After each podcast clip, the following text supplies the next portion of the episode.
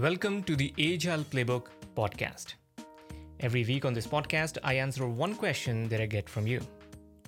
My name is Vibhor Chandel, and I am an executive agile and leadership coach. Today's question is from Prakash, who's a fellow Scrum Master in India.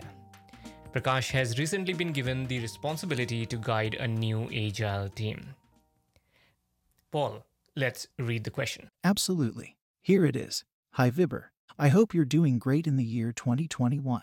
I have been following you for some time and think your podcast is a great way to get some advice on the challenges I usually face, especially when starting with a new team. I am a Scrum Master in India. My next assignment is to help a waterfall team transition to Agile. Most of the team members on this project are new to Agile. I would appreciate any advice on assisting a team transition from scratch. This is the question? This is the question. Great. Prakash, I hear you. And I can completely relate to where you are coming from. I think we all can. Getting started is often the most difficult, especially when helping a team transition from waterfall to agile. Absolutely. Doing anything the first time is always tricky. Not knowing where to start can cause a lot of stress. So, Prakash, I have a suggestion that you can start with. But keep in mind, this is not something that I would advise you to follow blindly. Get ideas from it and modify and adjust it according to your team and your situation. Every team is different. Exactly. Okay, with that out of the way, let's get started. Are you ready, Paul?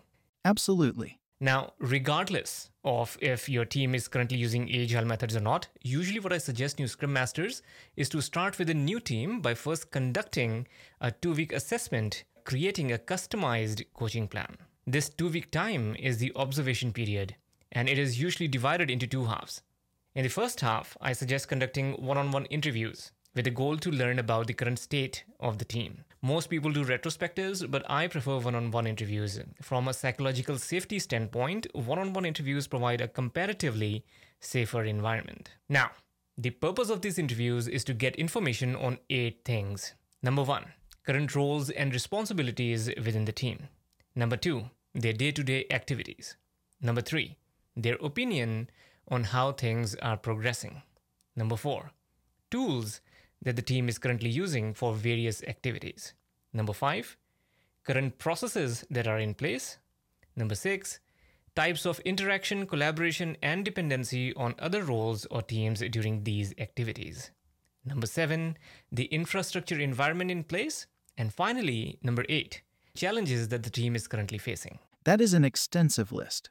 It sure is, but keep in mind that all of these may not apply to every team. It is essential to remain objective while making observations and not fall into the trap, the temptation of drawing conclusions or making any recommendations.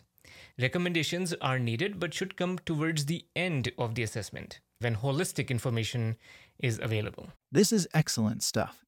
Any suggestion about how to prepare for these interviews? Well, I typically advise to inform the project manager or the team lead a day or two in advance about the interviews I plan to conduct, asking them to inform the team members to make time for the interviews, which could last anywhere between 30 minutes to an hour.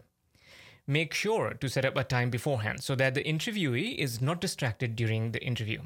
Also, based on any insight already shared with you about the team's current context, create a list of areas you want to ask about specifically. This is great. Now, I know all meetings are different, but how to break the ice in such discussions? Well, it's simple by introducing or reintroducing yourself to the individual, by briefly letting them know why you are there with the team. Explain what the interview is about and how it will help moving forward. Keep in mind that the interviewee should not feel like this is a test that has a right or a wrong answer. Thank the person for agreeing to the interview and try to keep the interaction balanced between formal and informal so that it seems important, yet the interviewee feels comfortable opening up about sensitive team issues. Also, keep a notebook handy and inform the interviewee that you will be scribbling notes during the interview, which you can share with them later after some cleanup if they are interested. Awesome. What kind of questions should be asked? Could we include the questions you talked about in the last episode on building trust? So, Paul, the simple answer is no. This is not that meeting. The purpose of this meeting is to collect as much product related information from the participants as possible. Asking personal stuff may not be a good idea at this point. All questions should revolve around the eight topics I talked about earlier. Questions like what's their current role and responsibilities within the team, followed by asking the person to describe their typical day. Now, you can expect to get a lot of information out of this, so be ready to probe for details as and when required. Don't stick to going breadthwise or depthwise. Switch how you elicit details based on how relevant you feel the topic is. You can even ask the individual to show and tell some aspects. Perhaps, you know, using some whiteboard tool on their computer, as you know, we are all working from home these days. That said, remember to time box. After a point, too much detail is unnecessary at this stage. An important piece that you can end the interview with is asking about project challenges. Doing that can help you get insights that you might not gain by first hand observation. If you have done a few interviews already, use further interviews to validate some of the points mentioned by others to get different views on the same thing. That too can be quite revealing at times. Now, after putting all of this hard work in the first week, you then end the first week by reading and rereading the notes you scribbled and making sense of what was said by the participants. Now, when it comes to me, I usually rewrite everything in a story format, but it's just me. I get ideas when I write. Try to collate the information you collected in a role specific manner rather than as individual interviews.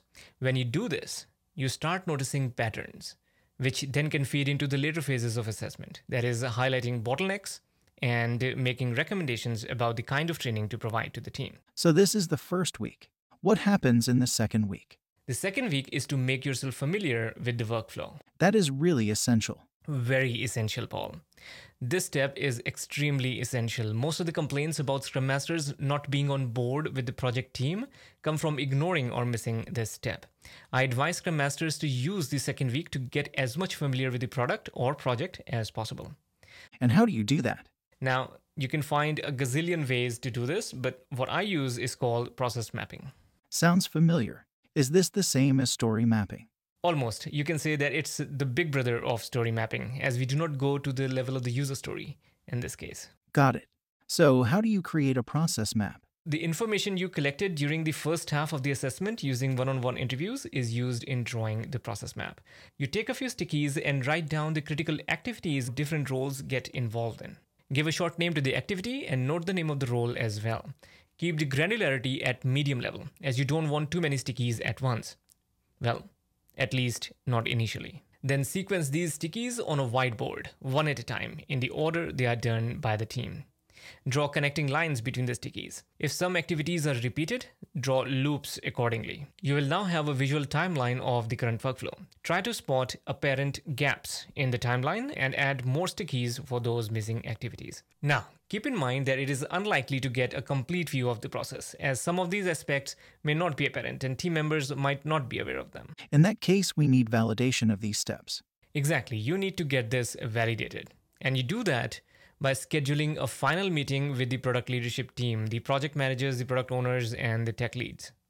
In this meeting, you walk through the process step by step, giving them a chance to react at every step, getting either, you know, validation or corrections. For the gaps, let them call out the activities and the roles involved. Also, don't forget to cross-check with what you assumed before. In the end, get their final nod by summarizing the map on the board. And this ends the observation period. This ends the observation period. You now have a validated process that you can use to prepare recommendations. Recommendations like which agile framework to use and what kind of training the team requires moving forward. This is great, Vibhor.